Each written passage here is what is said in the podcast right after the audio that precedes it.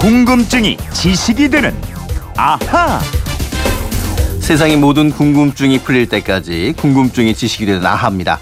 오늘은 휴대전화 뒷번호 266 하나님이 주신 궁금증인데요. 매일 아침 방송 시작과 함께 저의 일상도 시작하는 개인 택시 기사입니다.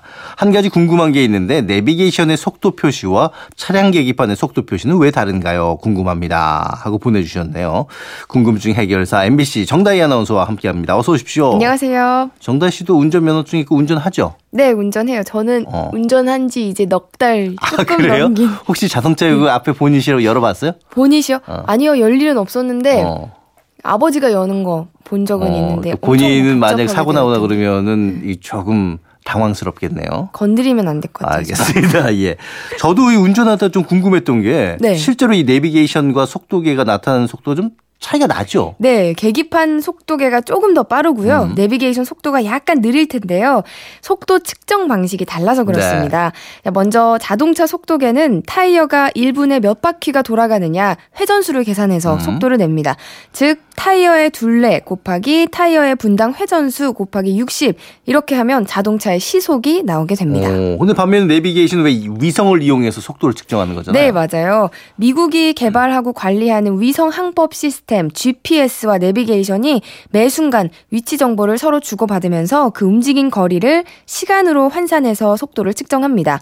그렇기 때문에 급가속이나 급제동을 했을 때 빼고는 오차가 거의 없이 아주 정확한 편입니다. 네. 근데 왜 둘의 차이가 이렇게 나타나는 거예요? 이 자동차 속도계는 타이어를 기준으로 하다 보니까 네. 뭐 타이어가 오래돼서 닳았다거나 음. 아니면은 다른 타이어를 바꿔 끼웠다거나 아니면 뭐 바람이 좀 빠졌다 음. 이러면서 속도가 다르게 측정이 될 수 있고요. 두 번째 이유가 큰데요. 이두 번째는 자동차 회사가 일부러 속도계 속도를 빠르게 나오도록 일부러? 합니다. 네. 예. 속도가 빠르면 운전자들은 차량 성능이 좋다고 인식할 가능성이 높고요. 어. 또 안전을 위해서도 그게 조금 낫다고 합니다.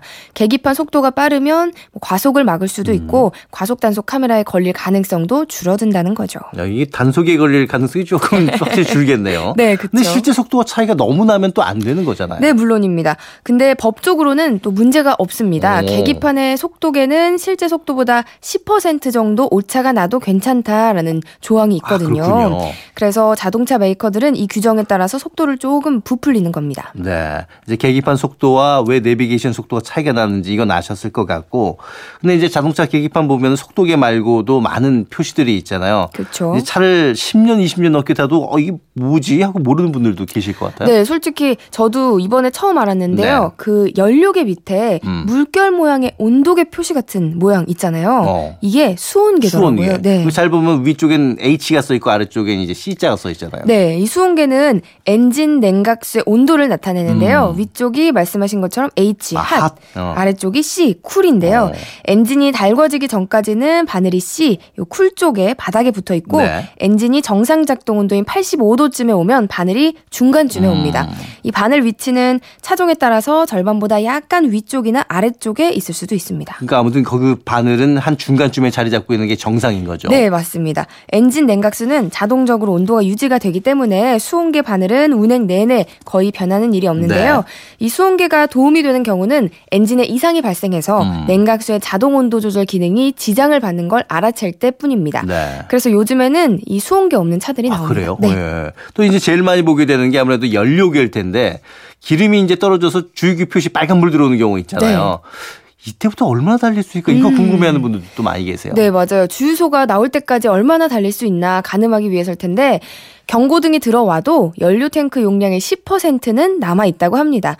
뭐 자동차마다 또 주행 조건에 따라서 다 다르기 때문에 네. 일률적으로 정확히 말씀드리기는 어렵지만 보통 한 50km 오, 정도는 많이 달리네요. 네, 예. 더 달릴 수 있다고 생각하시면 될 것 같아요. 근데 만약에 요즘처럼 엄청 더워서 에어컨 음. 항상 빵빵하게 켜고 아니면 뭐 길 막혀서 가다 서다를 반 복하고 이러면은 뭐 주행 가는 거리는 크게 줄어들게 되고요. 그렇겠죠. 그러다가 엔진이 멈추면 차에도 안 좋으니까 가깝 쉽고 기름값 싼 주유소를 네. 오피넷에서 검색해서 음. 찾아가시는 게 좋을 것 같습니다. 이 계기판을 잘 보면 주유구 위치 표시도 나와 있어요? 네, 이거를 잘 모르는 분들 은근히 어, 계시는데요. 저도 이거 몰랐는데. 네, 계기판에 fuel door, 연료 주입구라고 쓰고 왼쪽을 가리키는 어. 삼각형이 있다. 그러면 주유구가 왼쪽에 있다는 거고요. 삼각형이 오른쪽을 가리킨다. 그러면 오른쪽에 있는 아, 겁니다. 그렇군요. 전 저도 가끔 주유소 갔다가 어디에 이게 주유구가 있더라고 좀 헷갈렸는데 이걸 보면 되겠군요. 그리고 1120님이 안개 등은 꼭 안개가 꼈을 때만 켜는 건가요? 다른 운전자에게 피해를 준다는 얘기도 있던데요. 이런 문자를 보내주셨어요. 네, 이 안개등은 안개가 꼈을 때 다른 차량에게 내 차의 위치를 알려주는 용도입니다. 음. 처음부터 장착된 순정품 안개 등은 방향이 아래쪽으로 향하게 되어 있기 네. 때문에 다른 차량 운전자들에게 방해를 주지 않고요. 안개가 꼈을 때나 가로등이 없는 어두운 길을 달릴 때 안개등을 켜면 시야가 좌우로 많이 넓어지는 어. 장점이 있습니다. 근데 순정품이 아니라 다른 차량용을 장착하거나 개조를 해서 사용하면 다른 운전자의 운전에 지장을 줄 수도 있다고 합니다. 그렇군요. 자, 오늘은 이제 자동차 계기판에 나와 있는 그런 부분들을 살펴봤는데 내일 네. 더 재밌는 소식 네, 가지고 가지고 돌아오세요. 오겠습니다. 고맙습니다. 고맙습니다.